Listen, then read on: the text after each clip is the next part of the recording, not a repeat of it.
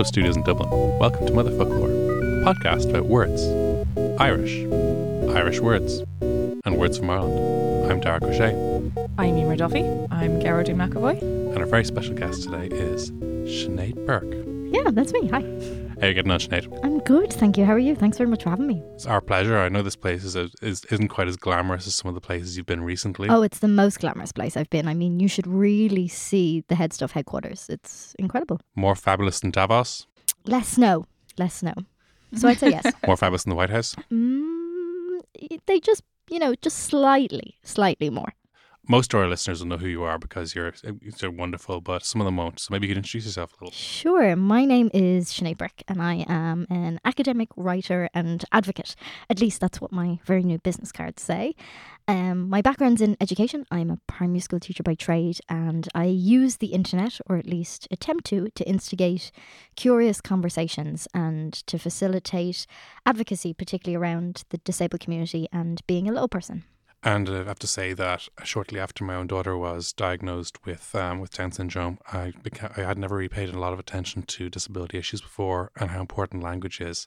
And it was actually my friendship with Sinead that helped me tackle all these issues. And I'm really just delighted she joined us today. No, I'm honored. Thank you so much. I'm sure we'll get into it later, Mhm. but you completely helped me in a totally other way. And I imagine an audience doesn't want to listen to both of us just fawn over one another. we can do that off the air. Mhm. But no, I'm so excited to join you. Congratulations on all of your episodes so far.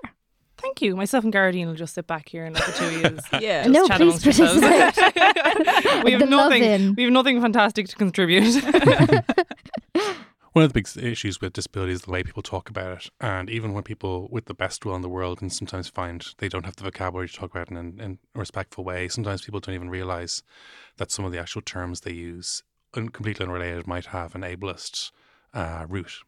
The one, the one most recently that I've been thinking about that I would have used frequently until I actually gave it much thought was the expression "well, duh," Yeah. which I never actually associated with being uh, uh, related to disabilities affecting speech until I actually was. Um, it was something I had to think about every single day of my life, and I know a lot of people would say that without even without even crossing their mind what the origin of it might be. I think that's really fundamental and almost intrinsic to us as Irish people. I think Mm. as a society, we have historically viewed disability through a medical lens, Mm. and it's been about the individual's medical makeup Yeah. and how their disability or impairment has defined them. And that's always been the narrative. And I think the disability community and individual advocates have tried to tilt that lens to make it more looking through the world through a social model. And for me, as a little person standing at three foot five inches tall, it's not necessarily my achondroplastic genes and my Mm. achondroplasia that makes me disabled, but it is the lack of consideration for my needs when the built environment was created. But despite the built environment, language has such an important part in my life and giving me autonomy and agency. And I think for me, as much as I demand people to be more conscious of their language based on little people, I Mhm. then have a responsibility to do the exact same what you were talking about. And for me, it's even making sure that as regards to mental health, that my awareness and language is not ableist within that perspective. Mhm. Because I've caught myself saying several times, God, that's mad. Mhm. Like, what does that mean?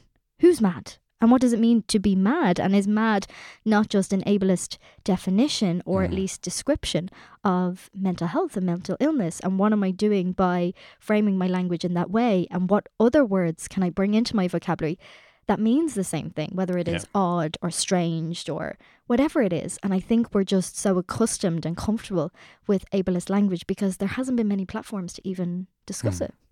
And there's some people at home who will be wondering what this is to do with the Irish language. Yeah. but first of all, we are coming to that. But first of all, the expression itself, little person, will be fairly recent to some people. Uh, do you want to maybe give us an example of what, Sure. why it replaced other terms? The most well known and the largest organization for little people occurs in America. It's Little People of America. And the very first convention that happened for that organization was under the title of Midgets of America. And it was during that first meeting that particularly female little people, um, f- women with dwarfism, kind of challenged that language because the word midget came from the era of P.T. Barnum. So P.T. Mm. Barnum is played by Hugh Jackman in that new film that everybody is talking about, The Yeah. Showman, The Greatest Showman. The Greatest Showman. The Oh, Greatest Great Showman. yeah. So the soundtrack is really brilliant, but actually the one thing that that film doesn't discuss is that prior to P.T. Barnum's investment in popular culture, his circuses and freak shows were vehicles for disability. Mhm. And in order to market little people and people with dwarfism, he used to say, Come see the midgets. And as a society, we have evolved hugely as regards to people with disabilities and where they are in terms of employment and education and social structure. But our language, in many ways, has not. So the women in Little People of America challenged the board and the governance and rechanged the name from Midgets of America to Little People of America. And over that time, language has changed within my community. Now, mm-hmm. still, many friends of mine would be very comfortable with describing themselves as a dwarf, particularly in the UK and in the United States. Me personally, it's not something I would ever say. Yeah. I would say I have dwarfism, but I would say that I'm a little person. But as I said in my introduction, I'm a teacher by trade. Yeah.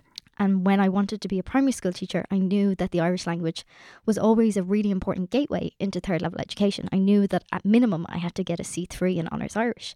And fundamental to that was my oral exam.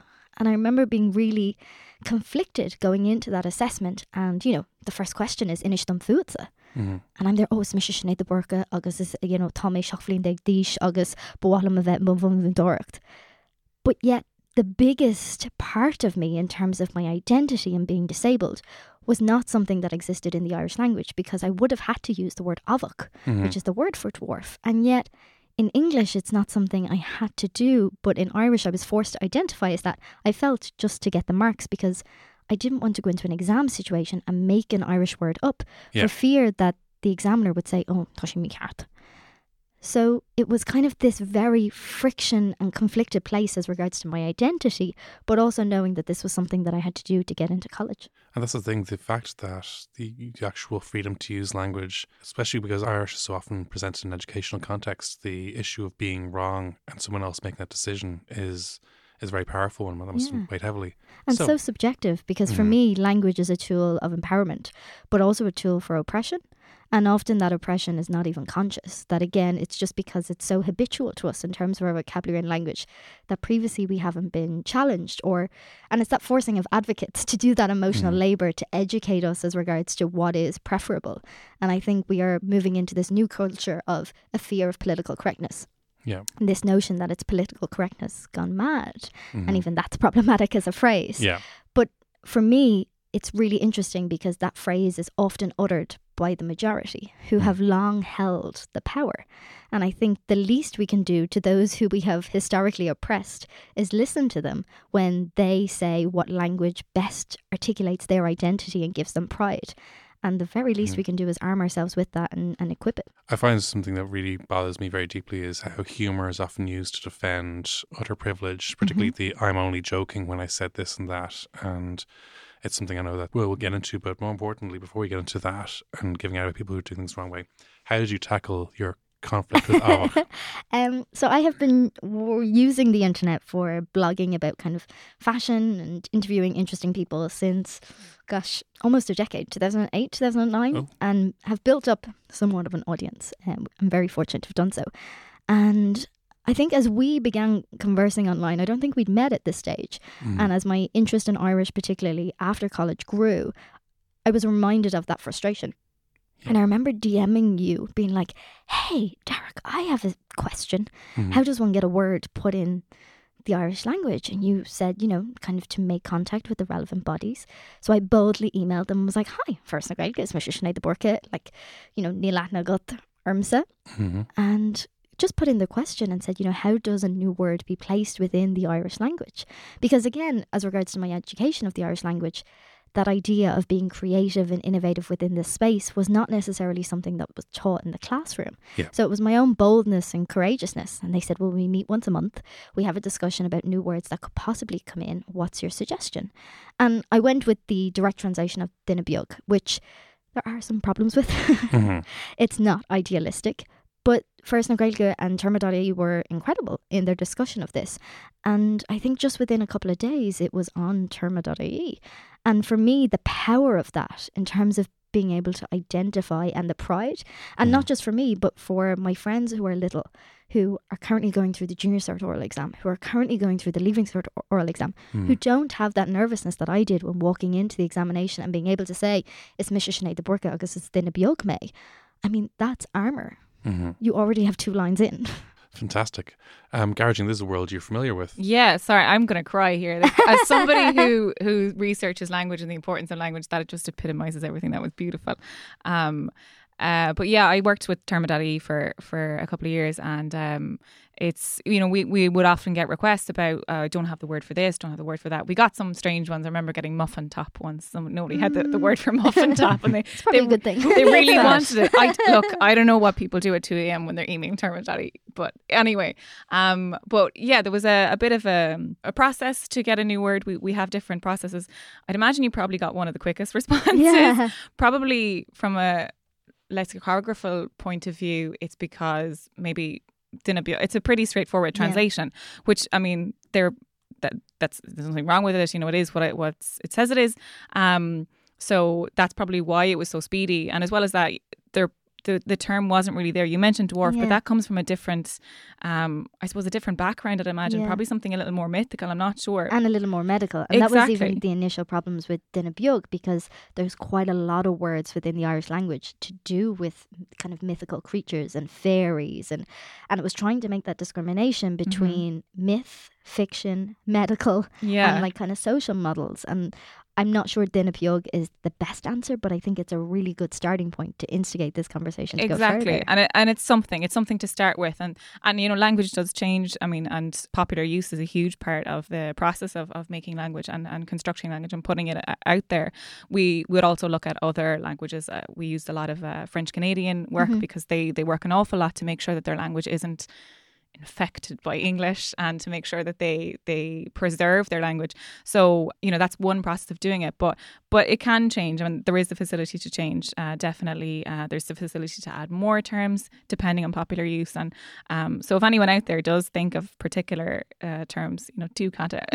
I know we had on our our episode with Ola. She mentioned that she really hates the word for. Uh, Chase duine gorm. yeah, she hates duine gorm Mm. um, which you know never occurred to Dara or I when we were interviewing her, and she was saying it was coming from a place of colonization. It meant Negro, and she just really hated that, and we should reconstrue the way we we talk about people of color. The big thing is, yeah, that the fact of the fear dubh may have once meant devil, Yeah, but no yeah. one who's say, referring to the devil has used that in a very long time. And it's actually, you think if, if someone is talking referring to the devil, say a, a yowl or something Mm, like that, yeah. and and fear dubh is actually a fairly obscure term, and it's it's okay to revisit both now. The the Absolutely. origins of duine gorm are probably a little bit lost in antiquity. Some people think it's down to Moorish traders wearing blue robes. That's I don't know probably uh, that. very tenuous. And, I'd, I'd I'd argue that uh, then a dove being devil is is arguably less problematic than coming from the origin that it comes from. So I mean, there is. You know, you've proven Yeah. that it's a vehicle for change. It's possible to to get this changes happening. So you know, it's language is, is constantly flowing, constantly moving, and, and it is something that is possible and can bring about a social change. Because if you don't have the word, how how can you talk about these phenomenons?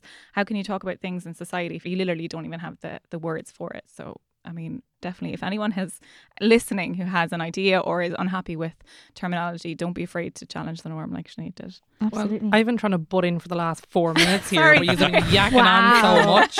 Um, as of 10 past 6 in the evening on Tuesday, the 13th of February 2018, there is no search result on téarma.ie for Muffin Top. So, Yeah. Gearóidín, you're terrible at your job. I'm sorry. I'm telling you, this this is what I'm telling you. I worked there last in 2014. It was 2012, I think, that we got the email at, about Muffin Top. That's how long it takes to Wow. develop terminology. I You- think you should readdress this issue and start emailing right now. Well, I think so. You got Um, fast track, Sinead. You must know people in, in Caucasus high place. no? That's a bit soft truck though. Uh, yeah. a little bit. Yeah. uh, don't come in here talking about how language is a vehicle for change. and powerful when you can't even get muffin top in the Irish language. I mean, you It's can't even do your own job right. Sorry, that's why I don't work there. and They fired me. Just, Clearly. look, you can't translate muffin top. Get out. well, That's no one else basic in the office Kaidan. could, clearly. Well, every now and then they do rush it. We do have an entry in téarma.ie for fake news. oh. Yeah, Bréagnuacht. Yeah, see, this is the thing. Maybe there was a, a call for for duine beag. There was a call for for bréagnuacht. fake news. I feel like maybe on Nuacht, you know what, before six o'clock, before the six o'clock news, they weren't really desperately trying. Lads, we need that word from off and top, and we need it Mm. stat. So We what need you're it right saying is now." if Aengus Mac Grianna makes a Yeah. request, it'll happen. Dear Angus. Can we get him on the podcast? I heard he has llamas. No, alpacas. he has Alpacas, alpacas. yeah, he yeah. does. I'll have my people contact his Isn't he people. leaving RT? Sure, He is. loads He of free time. He'll I give was a a bit definitely. distraught. Mm-hmm. He'll be in. Okay, before we get back to the show, I want to tell you about another podcast which I think you might enjoy 101 The Ways We Learn, in which Jane and Shane meet a different person each week and examine the way they learn something, such as cycling, coding, or in this week's episode, swimming, or ag snáv, as we say in Irish. The first thing now that I would do with you is mm. just if you hold on to the side of the pool mm-hmm. and even just raise your um, heels off the floor mm-hmm. and let your toes lift off the bottom. Yeah. And just put just a bob. And just feel the water with your hands because it's all about how the water feels and how they're they're moving the water in order to swim. So it's all about getting a feel of the water. All you need to do is breathe mm-hmm. and relax. And everything else will come really, really easy after that. So it's about having confidence in yourself. Oh Okay? no!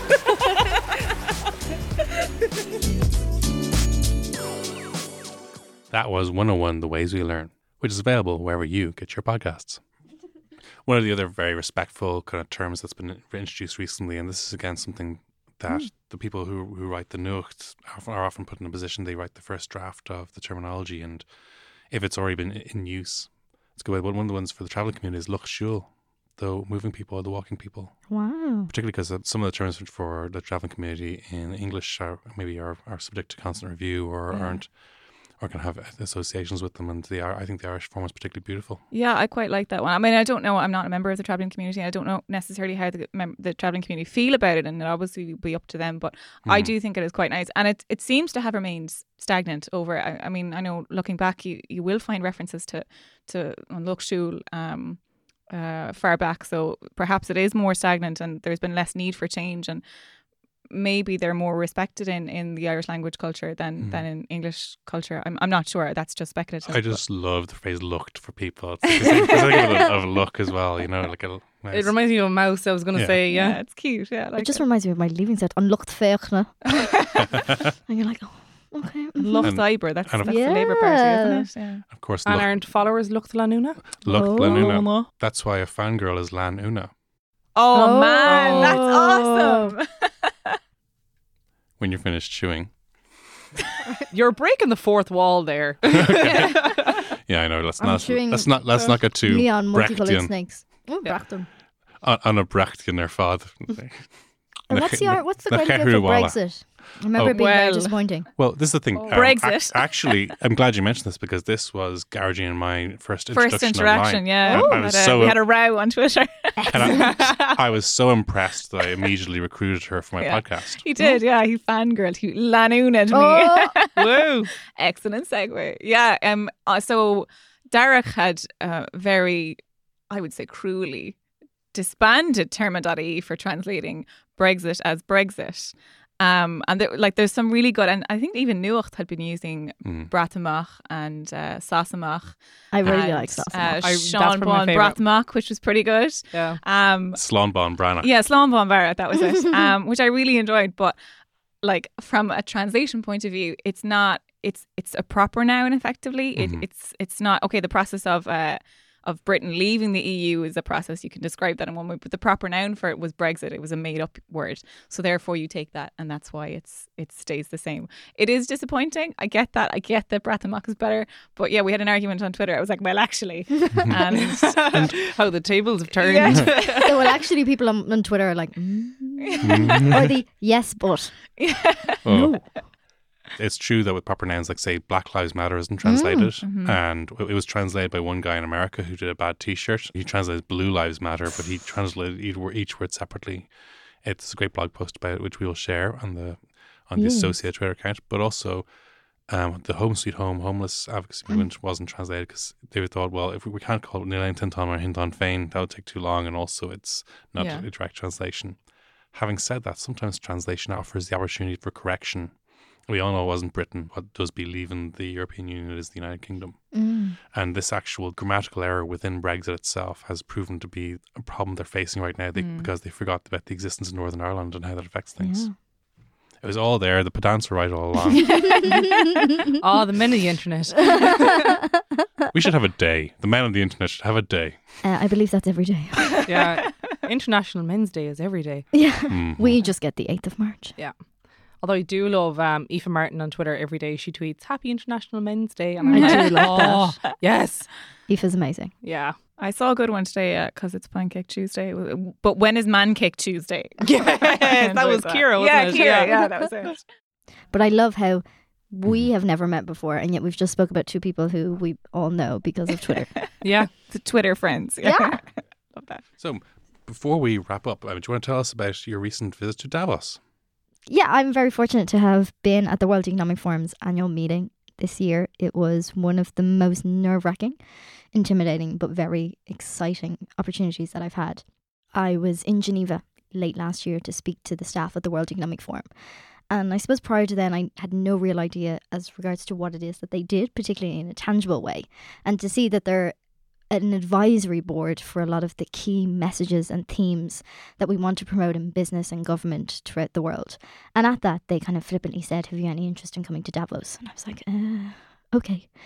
And I was very much aware that I wasn't a political leader, nor was I CEO of a large conglomerate. So the actual chances of me getting there would have been quite unusual. Mhm. But there are 3,000 delegates invited from political, business, and civic society.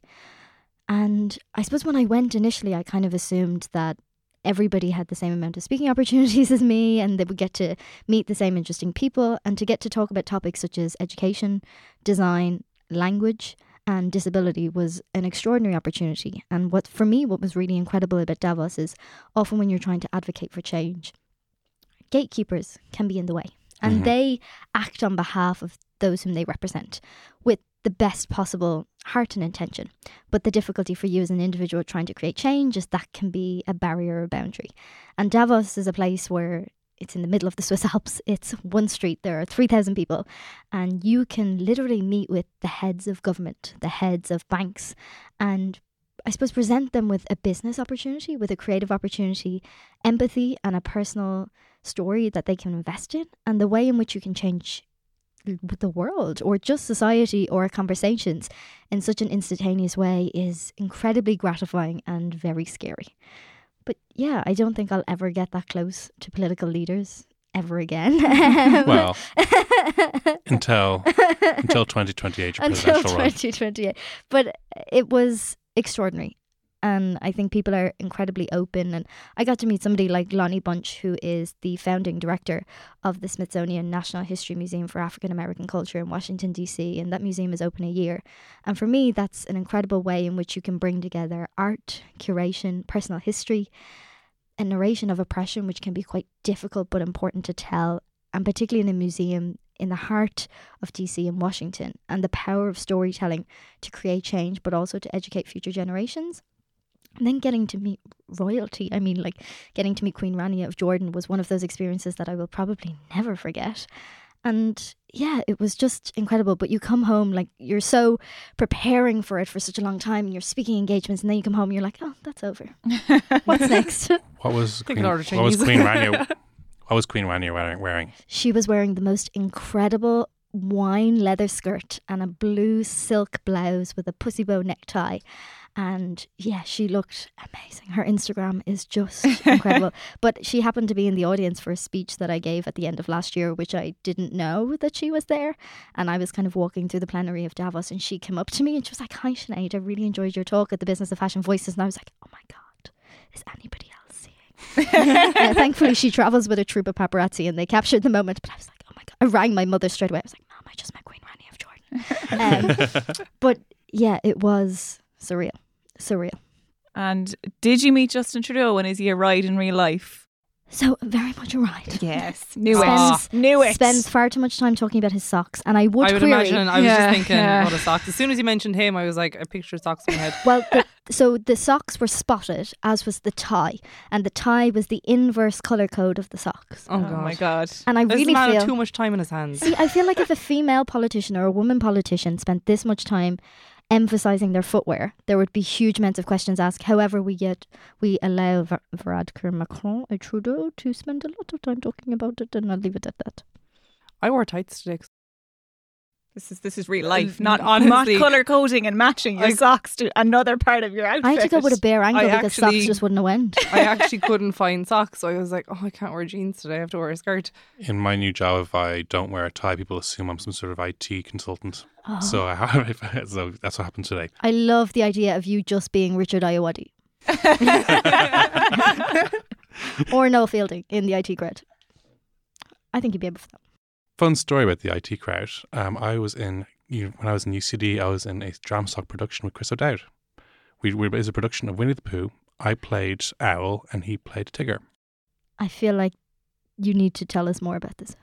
I will. I feel and like you don't at all. That says it all. before we do finish up, there might be some people listening today who maybe might have uh, maybe just had a child who is a little person. They might have a niece or nephew or friend who is in that situation where they're expecting someone like that. Where can they find more information that they can be a better friend or family member?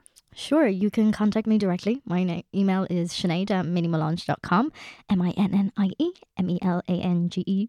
Not easy to say, not easy to pronounce Hmm. or spell. Um, you can find me on Twitter or Instagram. My DMs are open, or if you'd like to make direct contact with Little People of Ireland, it's the organisation that my parents founded when I was seven, and they're still at the helms. That's Kath and Chris.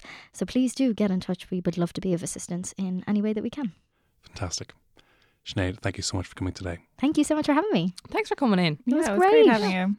So it's a slán from me. It's a salon for me. A Slán from me. And a slán from me. Slán. See you next time.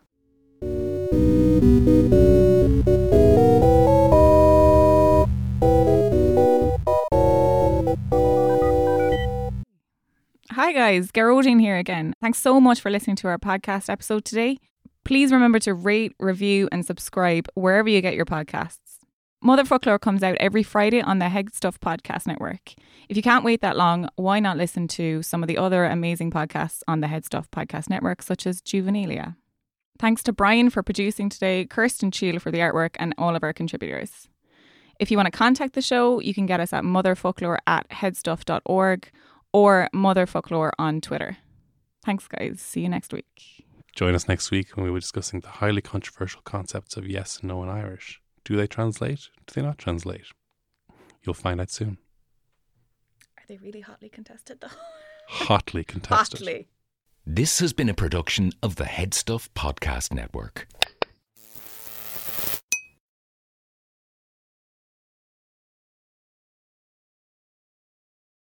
Oh. Okay. Oh, I just heard something in my own Oh. head there. Yeah. No, that I heard that too. Okay. Squeak. Telepathic. Yeah, oh, class.